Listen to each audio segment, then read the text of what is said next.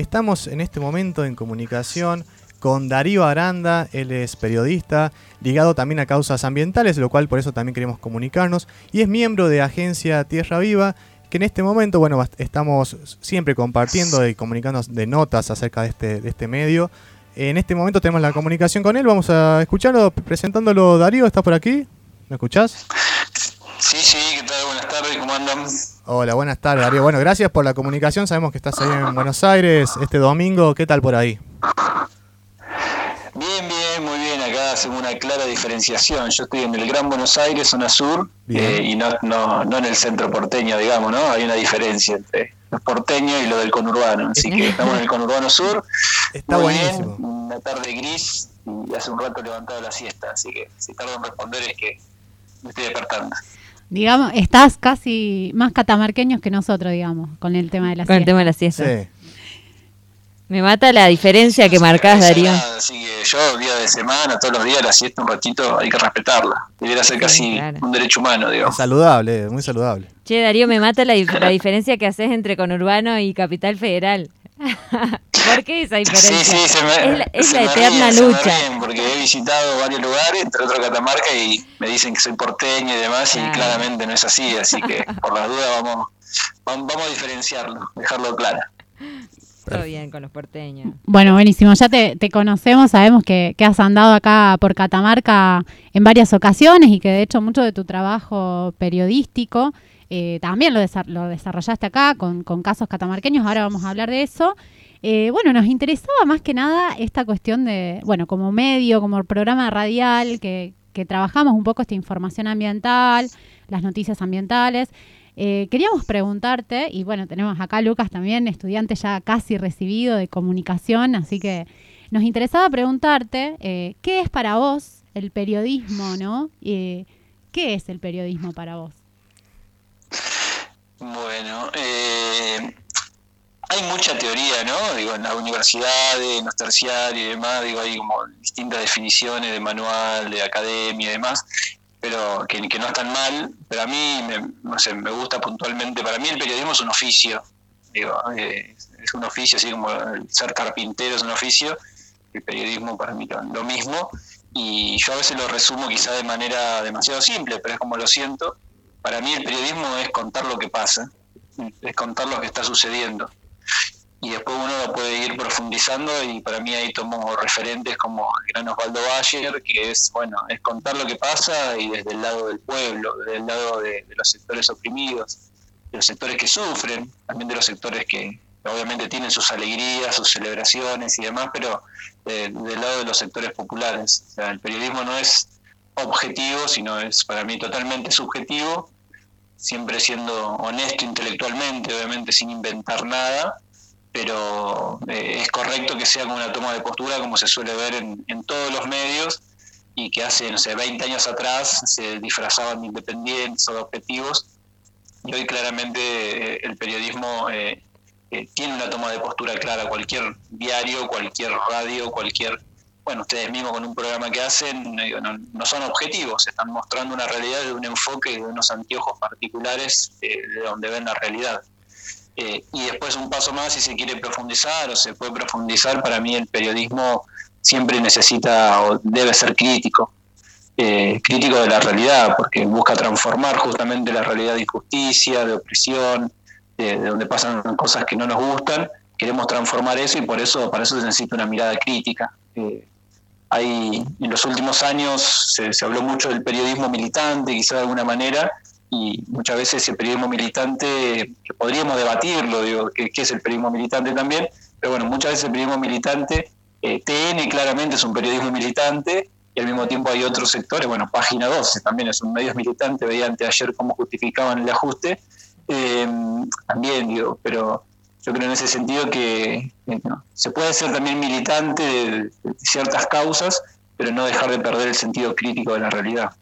Bien, perfecto. No sé si me fui por la rama, pero bueno, más o menos por ahí algunas líneas. Está clarísimo, justamente por ahí esa, notaba una distinción entre el periodismo de, escritorio, por decirlo así, y el militante, bueno, también está, está bueno porque hace una salvaguarda de hay personas que llevan adelante eh, esta, esta actividad y, bueno, hay en vos notamos que hay como un tipo de, actividad más comprometida con eh, comunidades aborígenes, eh, otros territorios. ¿Cómo es eso por ahí? Comentarnos un poco a la audiencia. Sí, bueno, yo puntualmente me, quedé pensando en algo de, lo anterior de crítico. Creo que todo también debe, o sea, el que es docente también debiera ser crítico, ¿no? El que está frente en un aula con chicos, con chicas, tiene una mirada crítica de realidad para poder transformarlo sino lo, lo que estamos haciendo es reproducir el sistema, me parece, y eso es lo que muchos no queremos. Pero bueno, me había quedado pensando en voz alta eh, de la decisión del periodismo. Y sobre qué enfoque tengo, digo, yo sí tuve la de casualidad, digamos, eh, cuando estudiaba en la Universidad de Loma de Zamora, eh, me acerqué por distintas cuestiones de, de, casualidad de la vida a lo que es la realidad de los pueblos indígenas. Puntualmente comencé leyendo, aprendiendo, estudiando y escribiendo sobre el pueblo mapuche y después ahí se fue abriendo todo un, mundo, ¿no? Digo, muy relacionado a los pueblos indígenas, que tiene que ver por un lado también con la realidad de los, los movimientos campesinos y también directamente vinculado a eso, eh, a la cuestión ambiental justamente, que, que nosotros muchos, incluyo seguramente ustedes, cuando hablamos de lo ambiental no hablamos solamente de la contaminación o de la biodiversidad, sino que hablamos de muchas otras cosas, ¿no? Hablamos de economía, hablamos de historia, hablamos de política, hablamos de geopolítica y hablamos de un enfoque de, lo ambiental enfocado en los derechos humanos, digo, ¿no? Porque si no muchas veces se termina confundiendo a lo ambiental con lo conservacionista, digamos, ¿no? Que no está mal, digamos, pero en el enfoque, cuando a mí me presentan como periodista ambiental, yo no me considero un periodista ambiental, no me molesta que me lo digan, pero a mí no, mi eje de, de discusión o de, dónde me paro, eh, no son las ballenas, digamos, por decir la protección de las ballenas, lo cual no está mal, sino lo que sucede en los territorios y lo que sucede cuando hablamos de los territorios hablamos de todo, ¿no? No, solo de, los animales, sino también de, las personas y de la historia y de lo que va a venir en el futuro. Darío, por ahí hay como un mal concepto de ambiente, ¿no? Ambiente ya no es como antes, o por ejemplo, hablar de lo verde, de lo eco, no es solamente lo, la biodiversidad o la vegetación, la flora y la fauna, sino que engloba todo, sociedad, cultura, política. Eh, así que yo creo que sí, sos un periodista ambiental, eh, a mi entender, digamos. Está muy bien. eh, que nos, nos, gusta mucho también esto que venís diciendo de, nos, lleva a pensar en los roles o, que está cumpliendo el periodismo por ahí. Vos hablás de distintos eh, periodismos que se están llevando adelante en este momento, como mencionaste, bueno, Página 2, CTN, eh, y ahora vamos a hablar también de otro tipo de periodismo, pero eh, para entrar a eso, ¿qué te parece, cuáles te parece que son los roles que están o que se vieron patentes del periodismo en este contexto de, pandemia, pero sobre todo de, crisis ambiental y de crisis civilizatoria? A mí me parece, digo, de hace ya casi dos años, como cumplir de, esta pandemia, eh, en general, ¿no? Estoy pensando en voz alta con ustedes, que a mí me llama la atención, no quizá de los medios comerciales, hegemónicos o de los grandes medios, pero sí de, periodistas que están quizás en esos medios que son compañeros y compañeras quizás críticas, y, ahí incluyo también mucho a los medios comunitarios, cooperativos, alternativos, que la mayor parte del tiempo eh, de la pandemia se habló de, las vacunas, se habló de las terapias intensivas, se habló de las muertes, eh, y todas esas y, todas las consecuencias, digamos, de cómo tratar las consecuencias de la pandemia y, muy poco se habló de, las causas de la pandemia. Digo, más del 70% de, de, los virus que afectan a los humanos son de origen zoonótico, digo, tienen que ver con una relación de la destrucción del ambiente, de los territorios, las actividades extractivas, y, muy poco se habló de eso, ¿no? Eh, es como lo que está pasando ahora, se habla de cuántos bomberos faltan en corrientes o, o de cuántos autobombos o aviones habría que enviar, pero no se habla de las causas de lo que posibilitó que hoy el 10% de la provincia esté arrasado por el fuego. Entonces, en eso tiene que ver el periodismo, en cómo entender el periodismo, ¿no? Eh, entenderlo a tratar de apuntar a las causas. Eh, la inflación y la pobreza, que 6 de cada 10 pibes en Argentina sea pobre, eh, es un dato y hay que darlo, pero bueno, ¿por qué sucede eso? Y muchas veces creo que en eso hay un, no hay grieta muchas veces en los grandes medios de comunicación en siempre tratar de enfocan justamente en las consecuencias de los hechos y a ver quién lleva agua para su molino, para qué partido político y demás, y no enfocan en quiénes son los responsables y las causas de eso. Porque obviamente ahí están los socios de, esos grandes medios de comunicación, sean estas empresas o sean estos gobiernos. Y, creo ahí que la pandemia, eso, tratamos nosotros en la agencia, en Tierra Viva y en otros medios donde uno puede colaborar, ir enfocando y pensando y reflexionando sobre las causas.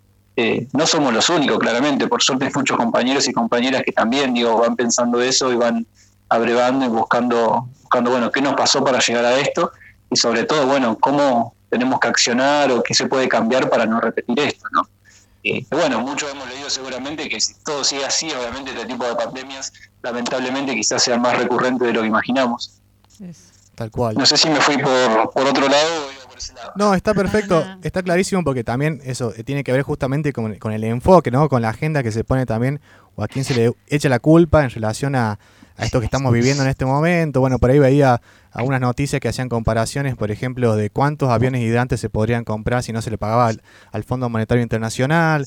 Eh, bueno, también tiene que ver, por un lado, para mí, como hacia dónde apuntamos en, las responsabilidades de, de, quienes están a cargo de esto, ¿no? De las empresas. Bueno, eso hablamos siempre acá en el programa también. Sí, yo creo que en las responsabilidades, en las causas, y tratar en lo posible, muchas veces no es fácil, digo, pero también mostrar las alternativas, los caminos posibles, ¿no? Eh, por dónde podría ir y quiénes son, también digo, así como sabemos que estamos en, un momento de, la humanidad y en un momento del país que, se privilegian ciertas actividades que destruyen territorio y destruyen cuerpos, también hay muchos, mucha organización, mucha lucha, eh, mucha resistencia, muchos triunfos no, no quiero dejar de lado muchas veces, eh, cuando yo estudiaba periodismo decían, bueno, que la noticia en general es la mala noticia, ¿no? Digo, si pasa algo malo es más noticia, entre comillas, vende más que si pasa algo bueno. Entonces, que no, tratamos de salirnos un poco de ahí, si bien uno sigue dando, no sé, hace un rato me llegaba un comunicado de, escuelas fumigadas de Santa Fe, obviamente que, que, hay que dar esa noticia, pero también hay que intentar hacer un equilibrio y dar las, las enormes luchas, incluidos triunfos, que hay en los sectores populares. Eh, Tal cual. El, encadenamiento de luchas, ¿no?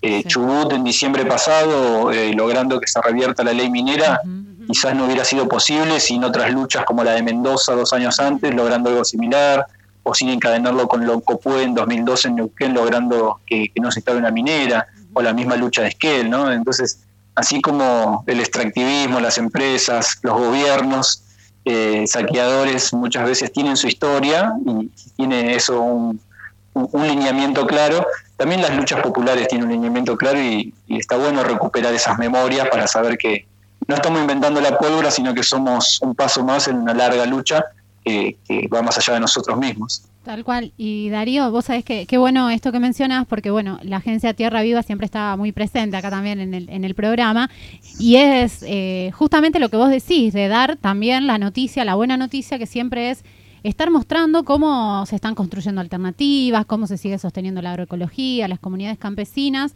Eh, para nosotros, bueno, la Agencia Tierra Viva realmente es, un modelo hermoso que, que, estamos siguiendo y nos gustaría que le cuentes a la audiencia un poco de qué se trata, cómo surge, cómo se sostienen, cómo es esta experiencia de, hacer una agencia de noticias eh, de alguna forma autogestiva, ¿no? Sí, dale, bueno, mil gracias. Eh, Agencia Tierra Viva nace hace dos años, o sea, hace un año y medio que está online, hace dos años que comenzamos con la idea, dos años y medio. Es impulsada, digo, el empuje nos dieron eh, tres organizaciones rurales, la Unión de Trabajadores de la Tierra, el OTT, el Movimiento Nacional Campesino Indígena, Somos Tierra, y FECOFE, que es una federación de cooperativas de productores, eh, nos empujaron a, tratar de, plasmar en un sitio web, en una agencia. Inicialmente iba a ser una revista y justo nos agarró la pandemia, se disparó el precio del papel y, fuimos por otro lado, pero no descartamos hacer la revista en algún momento. De, bueno, un medio de comunicación enfocado en el agro de los que producen alimentos, ¿no? en la agroecología, en la soberanía alimentaria, en la producción sana, en el comercio justo. Eh, obviamente que esto no va solo, sino va también acompañado de las luchas justamente socioambientales, digamos. Y, bueno, es un espacio nos conformamos como cooperativa, eh, estamos trabajando y haciendo ese equilibrio entre la denuncia, la propuesta, las alternativas. Eh, somos un grupo de unos 10 compañeros y compañeras de distintos roles, desde fotografía, diseño, administración y periodismo. Eh, intentamos contar lo que está sucediendo y venimos también a sumar a otros, también de vuelta lo mismo, no, no estamos inventando la pólvora, sino que hay muchísimos medios de comunicación, compañeros, hermanos eh, y hermanas que, están construyendo esta otra comunicación, ¿no? Una comunicación comprometida con la realidad, comprometida con los de abajo, eh, un poco como comenzó la charla, ¿no? Con un enfoque del periodismo crítico. Eh, y, bueno, y hace un año y medio que estamos online, tenemos un boletín de noticias que llega por WhatsApp, por correo electrónico. hace muy poquito lanzamos un financiamiento colectivo, que uno entrando ahí el link de la página por 250 pesos por mes puede acompañar la propuesta y facilitar que hagamos cierta cantidad de notas. Y vamos creciendo con una red de compañeros y compañeras también colaboradores de distintas provincias. Eh, ahora estamos entrando eso en nuestro segundo año y no, muy contento, muy felices de hacer el periodismo en el que creemos, con errores seguramente, con cosas para mejorar, pero yo sigo, por ejemplo, digo, todo esto lo digo, yo trabajo en Página 12 hace casi 20 años y hay un montón de cuestiones que no puedo publicar por distintas cosas. Ejemplo, minería en San Juan, me dejan publicar hace un montón de tiempo. Y bueno, y entonces siempre colaboré, trabajé en otros medios comunitarios, popular alternativo, y ahora desde hace un año y medio, estando en, Tierra Viva, obviamente, por ahí no me da el tiempo para escribir todo lo que quisiera, pero no, no hay ninguna limitación y cada compañero o compañera que se acerque y propone una nota es más que bienvenido. Así que nada, estamos muy felices acompañando y tratando de construir con... No es fácil, la autogestión no es fácil, obviamente que siempre es más sencillo quizás a lo que están acostumbrados muchos eh, y nos, nos, han formado en ese modelo de que uno va a un trabajo, tiene un patrón, está en relación de dependencia, un sueldo fijo a fin de mes, la vacación y la obra social. No, bueno, eso no nos sucede a nosotros no digo que esté bien, pero no lo sucede, pero al mismo tiempo, bueno, tenemos autogestión y, la autogestión y cada nota que publicamos es una nota que sentimos que suma al periodismo que creemos justamente. Importante y nos parece totalmente, bueno, trascendental también poder hacer también estas actividades, como vos decís, con la libertad de poder estar escribiendo lo que uno siente también y que es necesario en estos, en estos contextos, ¿no? Vamos a venir un poco a Catamarca, sabemos que, venís llevando adelante, que estuviste en Catamarca hace un tiempo, acá con nuestra compañera Nati también, haciendo relevancia y estudios y investigaciones acerca del tema de la lumbrera acá en Catamarca. Queríamos saber, eh, bueno, en relación al litio, ¿no? Queríamos saber eh, si pudiste conocer otros, otros lugares que marcaron en relación a la cuestión ambiental.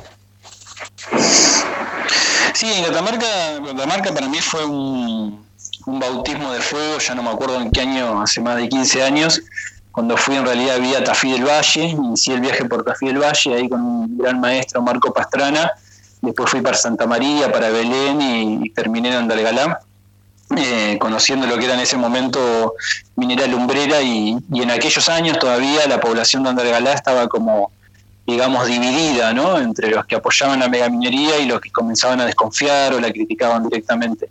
Eh, entonces, eh, después de ahí, bueno, fui tejiendo y conociendo compañeros y compañeras en ese andar. Eh, estamos con un proyecto con Horacio Machado Araos escribiendo un material sobre minera lumbrera y, todo su proceso, desde su inicio, instalación hasta su cierre.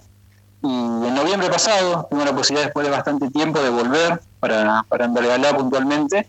Y bueno, cada vez más uno confirma cada vez que va o que escucho que habla con alguien que ya no hay ese pueblo dividido que había hace 15 años quizás, sino que hay una gran mayoría que ya sabe que rechaza y que no quiere ningún nuevo proyecto minero, ¿no? Eh, ya sea de oro, de plata, de litio, saben que la megaminería es espejitos de colores.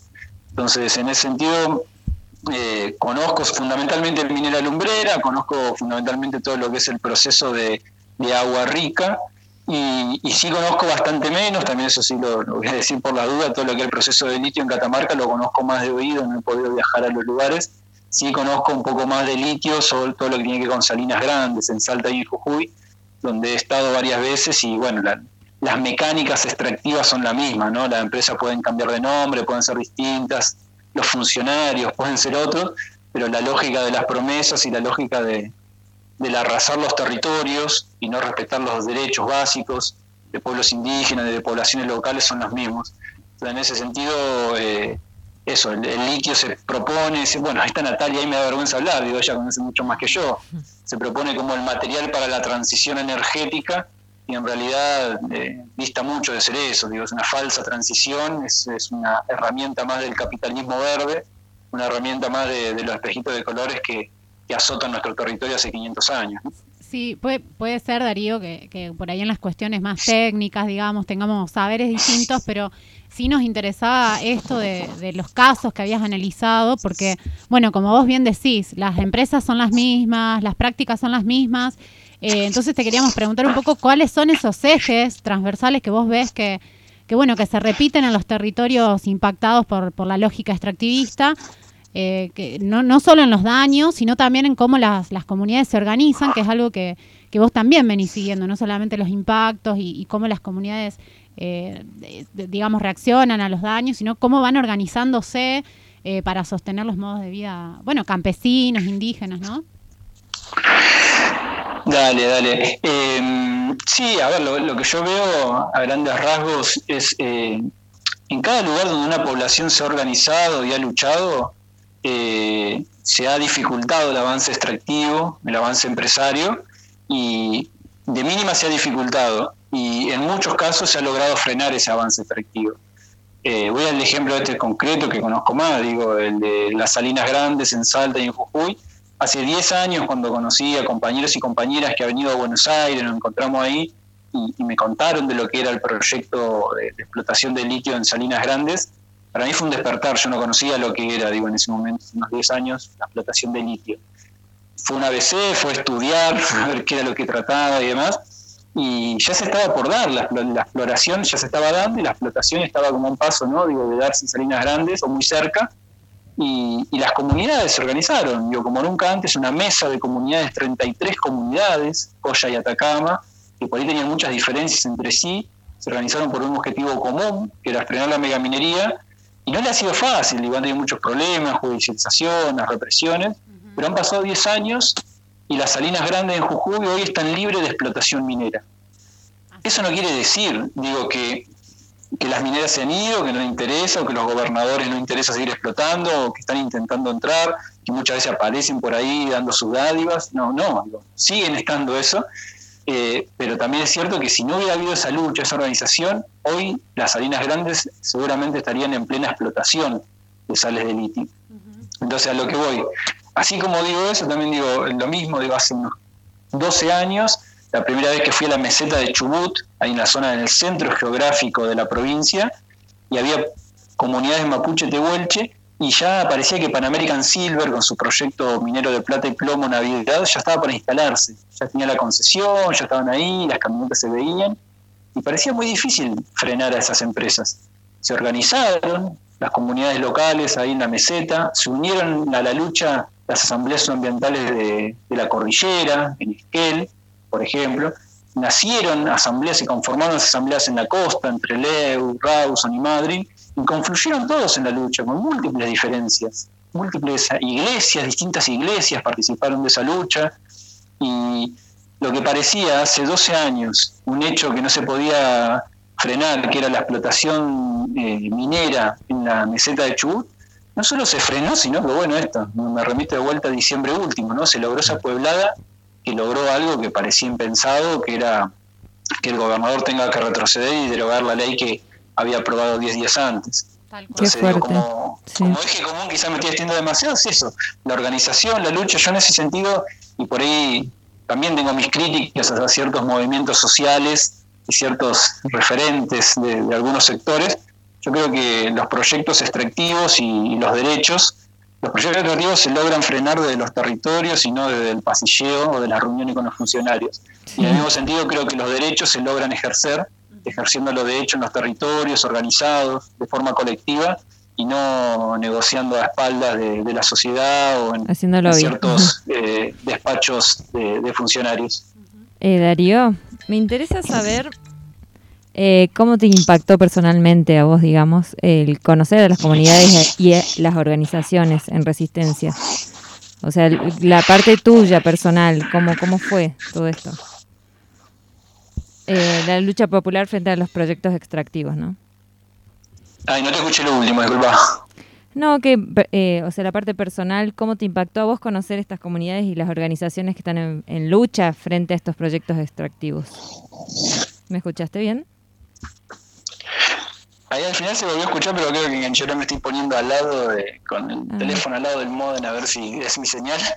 Eh, a ver, yo soy un agradecido a la vida, digo, ¿no? De, estar en contacto con organizaciones que están en los territorios, eh, con las luchas, de aprender de, ellos y de ellas. Eh, estoy, permanentemente agradecido a eso, y eso no quiere decir que muchas veces no tenga diferencias también, ¿no? Digo, eh, yo me, sé, hace 20 años, mi primer un viaje también iniciático a Quimilí, a Santiago del Estero, con el movimiento campesino de Santiago del Estero, eh, fue un, un, clic, ¿no? Esos famosos clics que tenemos en la vida, diciendo, wow, esto era lo, lo que yo buscaba, lo que yo pensaba.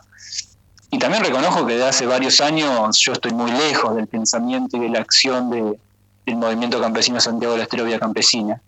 Y eso no quiere decir que, capaz que ellos sí estén enojados, no quiere decir que yo esté enojado o, o los considere que no son compañeros, demás, digo, vemos la realidad distinta y vemos la articulación y responsabilidad de los gobiernos de manera distinta. Pero yo no, no podría ser hoy el que soy si no hubiera ido y no hubiera aprendido durante muchos años con, el Mocase de Campesina. Lo mismo digo con líderes mapuches, referentes mapuches.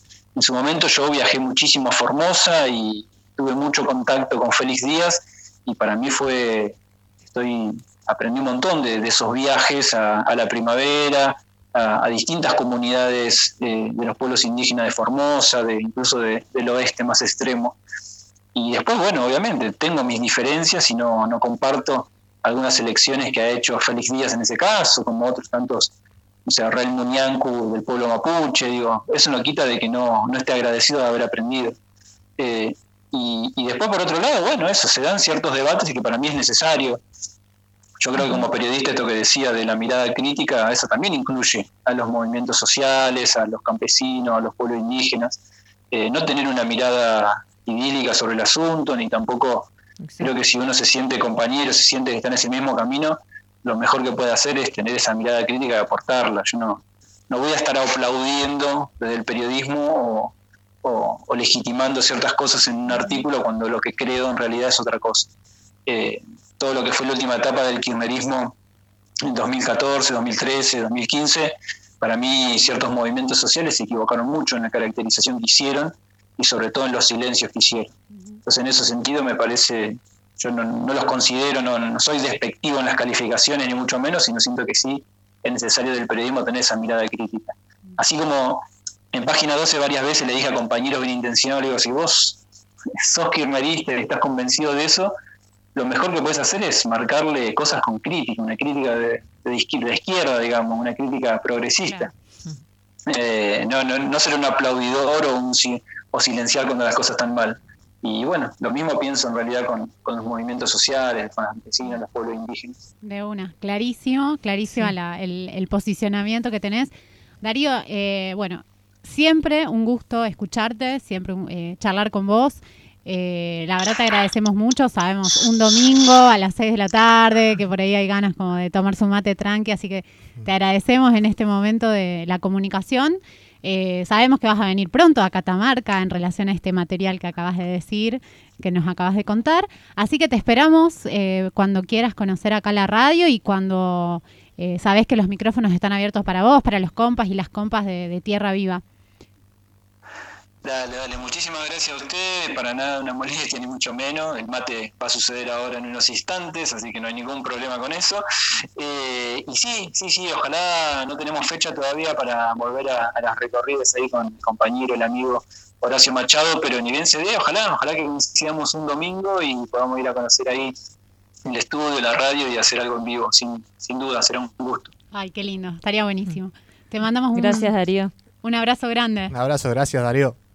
Un, fuerte abrazo a ustedes, mil gracias, hasta luego. Bueno, ahí escuchamos a Darío Aranda, es periodista, como decía él, comentaba trabajador de Página 12, escribió en Cooperativa La Vaca, en FM La Tribu, en varios medios comunitarios y populares de Argentina. Muy interesante, bueno, los trabajos que hace él en relación a las comunidades aborígenes, autor de varios libros. Eh, bueno, estaremos compartiendo, para quienes entraron recién a escuchar la nota, estaremos compartiéndolas en la semana en nuestras redes sociales, en Acuerdo Ambiental. Seguimos aquí, ahora nos vamos a escuchar un poco de música y ya volvemos con más Acuerdo Ambiental.